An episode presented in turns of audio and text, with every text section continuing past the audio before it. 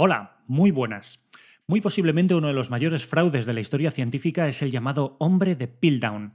El hombre de Piltdown fue un cráneo de homínido encontrado en plena Inglaterra en el año 1908 y que fue atribuido rápidamente a una especie perteneciente como el eslabón perdido y que se acabó denominando como Eoanthropus dawsoni porque fue Charles Dawson uno de los primeros científicos que tuvo ocasión de echarle mano.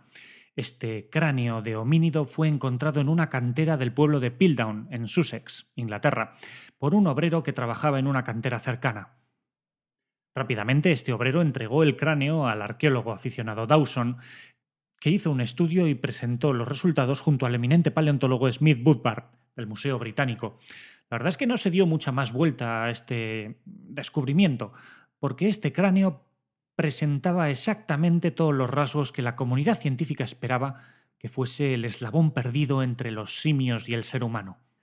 Finalmente, 50 años después, más o menos, el dentista A.T. Manston hizo un minucioso estudio sobre las piezas dentales de este cráneo del hombre de Piltdown y descubrió que tenía diversas piezas mezcladas entre diversas especies de simios actuales.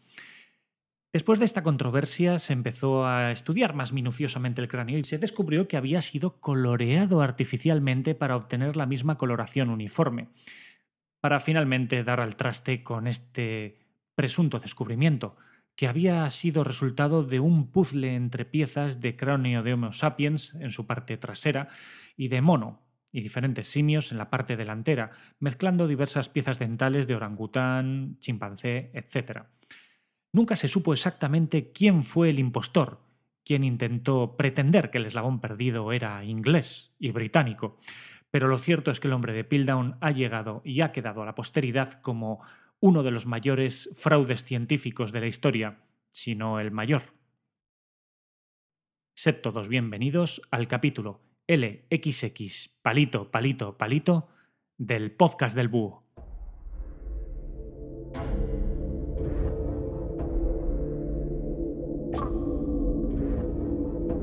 Cuentan las viejas canciones que el mismísimo Odín en persona, acompañado de su túnica, su sombrero gris y su alargado bastón de caminante, se presentaron ante una chamán que podía leer el futuro. Odín estaba intrigado porque quería saber cuál era su destino. Esta chamán visionaria le reveló que su futuro era el Ragnarok, un tremendo apocalipsis de talla universal que iba a acontecer entre los dioses y los gigantes, una batalla sin precedentes que acabaría con la vida de Odín y de otros muchos dioses y gigantes, un apocalipsis catastrófico, sin medida, y que de a partir de entonces sería temido por los hombres y los dioses por igual. Odín volvió por donde había venido, preguntándose por qué el destino estaba escrito en la piedra.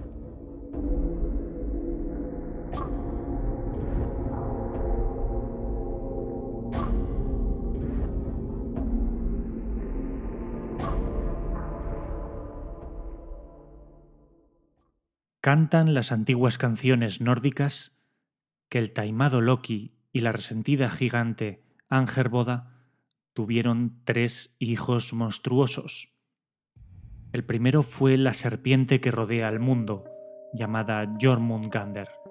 Creció de manera monstruosa, de tal manera que podía rodear Midgard, el reino de los hombres, simplemente mordiéndose la cola.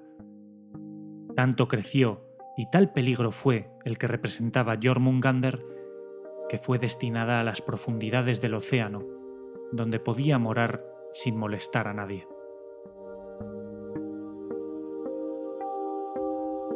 El segundo de los hijos de Loki y Angerboda fue Fenrir, un lobo fiero y monstruoso que parió una progenie de otros dos lobos monstruosos y que creció de manera desorbitada hasta tal punto que hubo que encadenarlo, no sin un caro precio, ya que el dios Tyr perdió su brazo mientras lo sujetaba para encadenarlo. Así pues, Fenrir quedó encadenado y no pudo soltarse.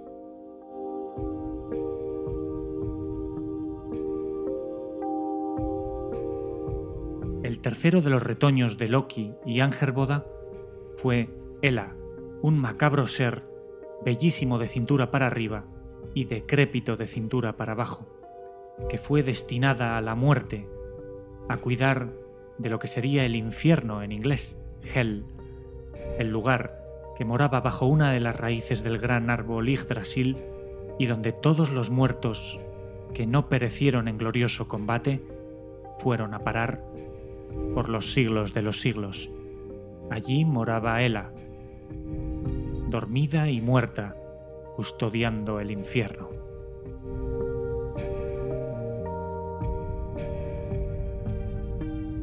Así pues, este fue el destino de los tres retoños de Loki y Angerboda y que serían determinantes para la batalla del fin del mundo.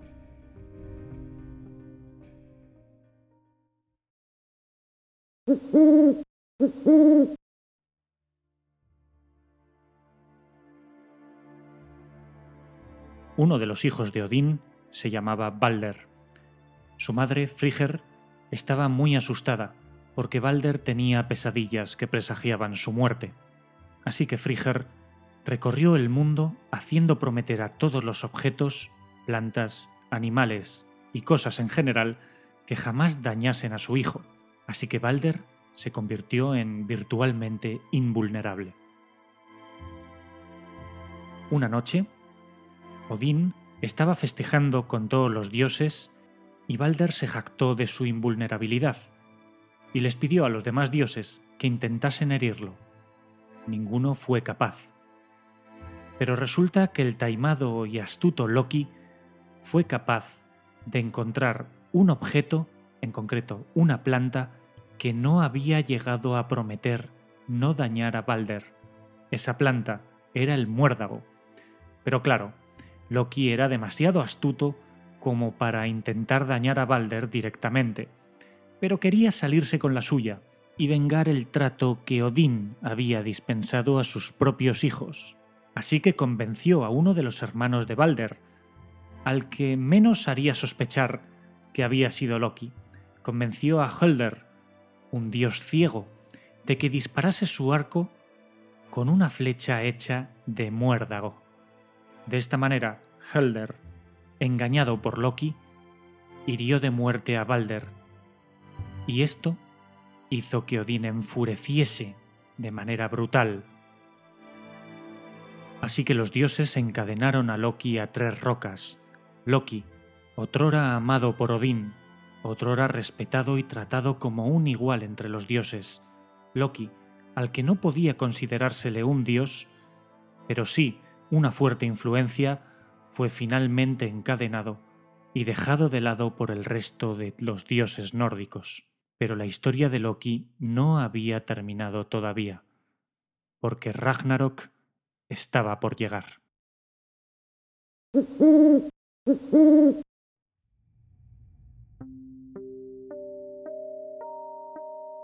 Ragnarok está escrito, pero todavía no ha sucedido, y es que el Ragnarok comenzará cuando se sucedan tres largos inviernos sin interrupción en todo Midgard, el reino de los hombres, las disputas y las hambrunas se sucederán.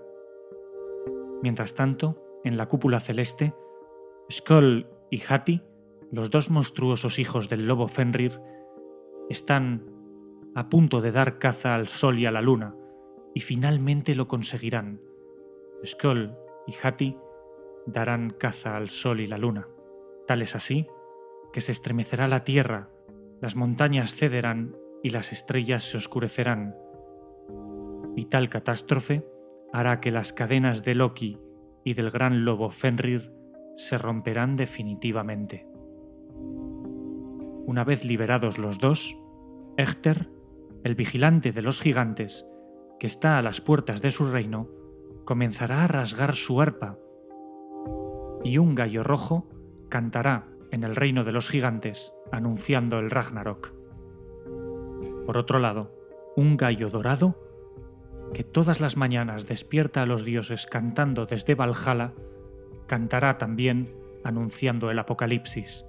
Valhalla, este gran salón donde los muertos gloriosamente en combate llevan preparándose eternamente para este momento.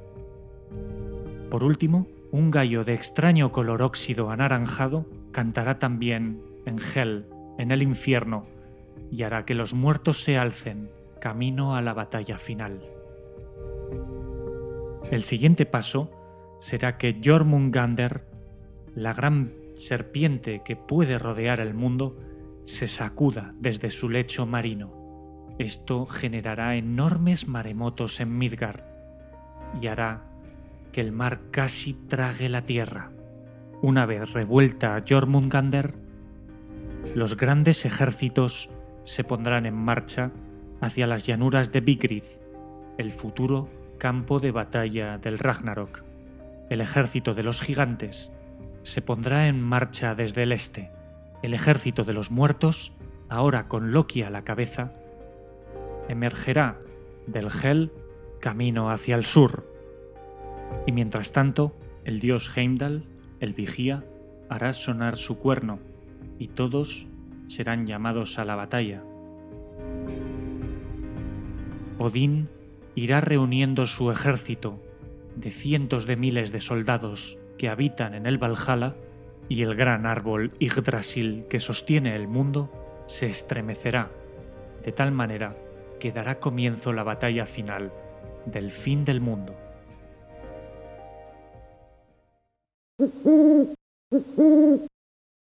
Todos conocen el final de esta batalla porque ha sido predicha y está escrita, pero aún así la acometen. Odín, que encabeza el ejército de los caídos en combate y de los dioses de Asgard, va a lomos del caballo Sleipnir, su caballo de ocho patas. Asimismo empuña su lanza Gungnir, que siempre estremece a todo aquel que recibe un golpe de ella. Nada más comenzar la batalla, Odín se dirigirá hacia Fenrir, el más peligroso de todos, el lobo gigante. Thor a su derecha es incapaz de ayudar a su padre Odín, porque Jormungandr la serpiente gigante y su enemigo ancestral le acomete en su última lucha. Por otro lado, el dios de la fertilidad Freyr se enfrentará con el gigante de fuego Sturt en lo que acabará siendo la primera baja de los dioses. Freyr no podrá con la fuerza del gigante de fuego. Por otro lado, Tyr, el manco, logrará matar a Garn, el perro del infierno, que custodia las puertas del Hel. Lo que ocurre es que a duras penas conseguirá sobrevivir un poquito más. Heimdall, el vigía, el hijo mudo de Odín, se enfrentará directamente con Loki, y de este igualado combate ninguno sobrevivirá.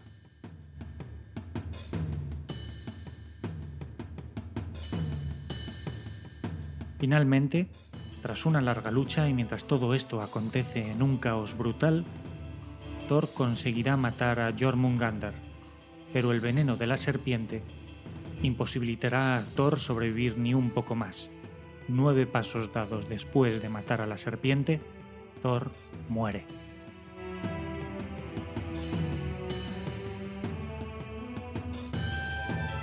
Odín, mientras tanto, en su pelea con el lobo monstruoso, no consigue sobrevivir. Fenrir vence a Odín, pero el hijo de Odín, uno de sus hijos, Vidar, llegará para sujetar las mandíbulas abiertas del gran lobo y rajarle la boca de lado a lado, causándole la muerte. Al final, y con el campo de batalla, como os podéis imaginar, uno de los supervivientes, el gigante Surt, quemará el universo entero con sus llamas, y dicho universo sucumbirá. Midgard se hundirá en las aguas y todo quedará desolado.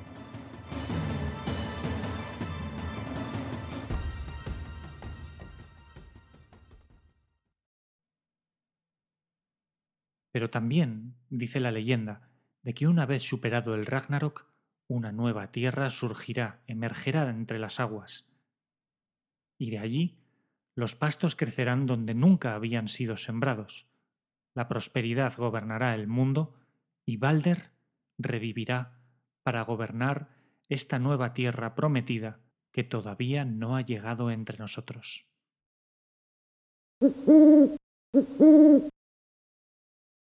La narración que acabo de realizar viene a ser una especie de compendio de mitología que fue recopilada de manera escrita en torno al año 1150 después de Cristo, claro, por un tal Snorri Sturluson, un islandés que vivía por entonces y que venía a ser una especie de político de la zona.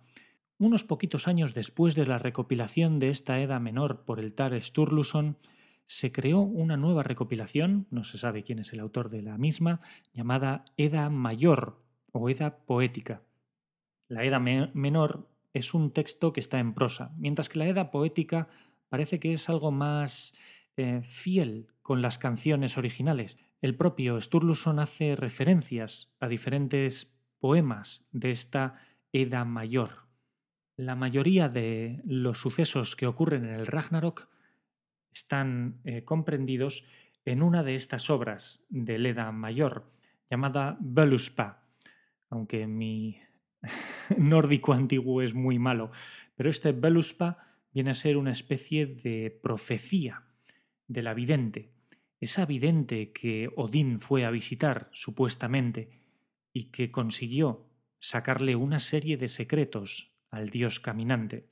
Odín, que si bien en el campo de batalla se presentaba con su gran lanza, con su caballo de ocho patas y su yelmo dorado, solía estar representado como una especie de caminante vestido de gris, con un bastón largo con el que se ayudaba, una especie de viejo encorvado caminando. Si os habéis dado cuenta, el propio Gandalf recogido por Tolkien es exactamente una representación del dios Odín, un caminante viejo, vestido de gris, con un largo sombrero también gris y ayudado de un largo bastón. Bueno, pues este Odín parece que se encontró con esta vidente, con esta chamán que le leyó el futuro, y dijo que su destino estaba escrito.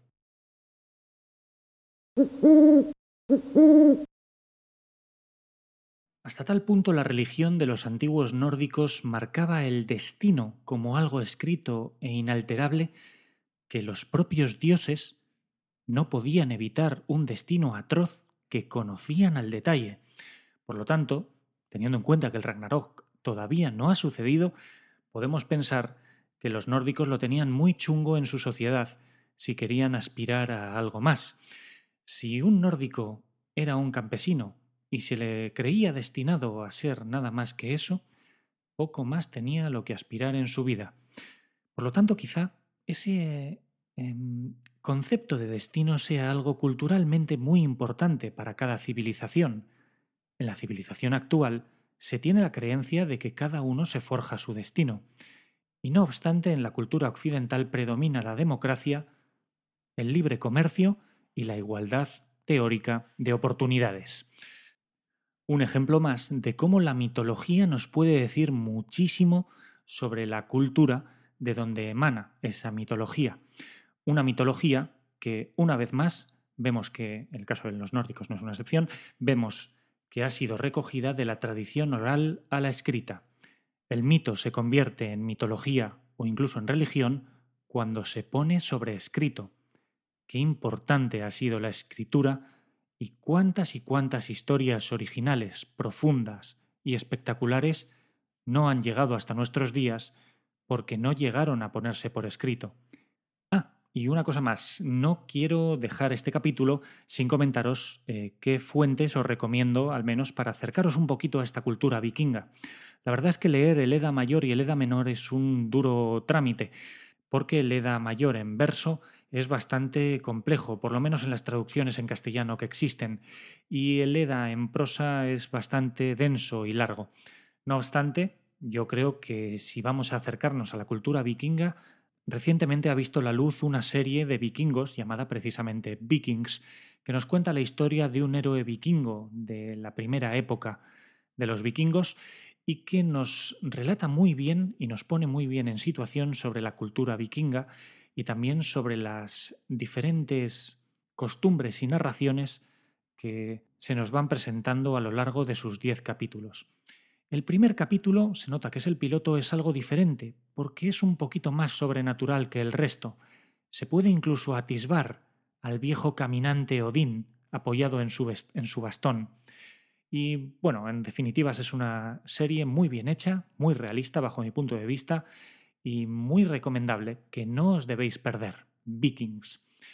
Y bueno, creo que va siendo hora de acabar el capítulo, no sin recordaros ese concepto que he querido rescatar del Ragnarok, de que los vikingos creían escrito su destino, pero que a diferencia de ellos, nosotros hoy en día, en nuestra civilización, no vemos al destino escrito en piedra como algo que nos imposibilite tener nuestros sueños hechos realidad.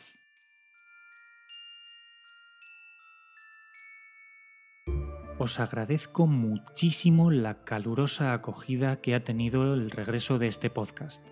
No tengo palabras para expresar hasta qué punto me he sorprendido de los cientos, sí, cientos de mensajes que me habéis dejado por correo electrónico, por redes sociales en Facebook y en Twitter y por los comentarios que no dejáis todavía ahora en estos momentos de dejarme en el blog del podcastdelbúho.com. Os agradezco muy mucho esta acogida que me ayuda a seguir grabando. Muchísimas gracias a todos. Así pues, espero que os haya gustado este capítulo y nos vemos en la siguiente entrega del podcast del búho.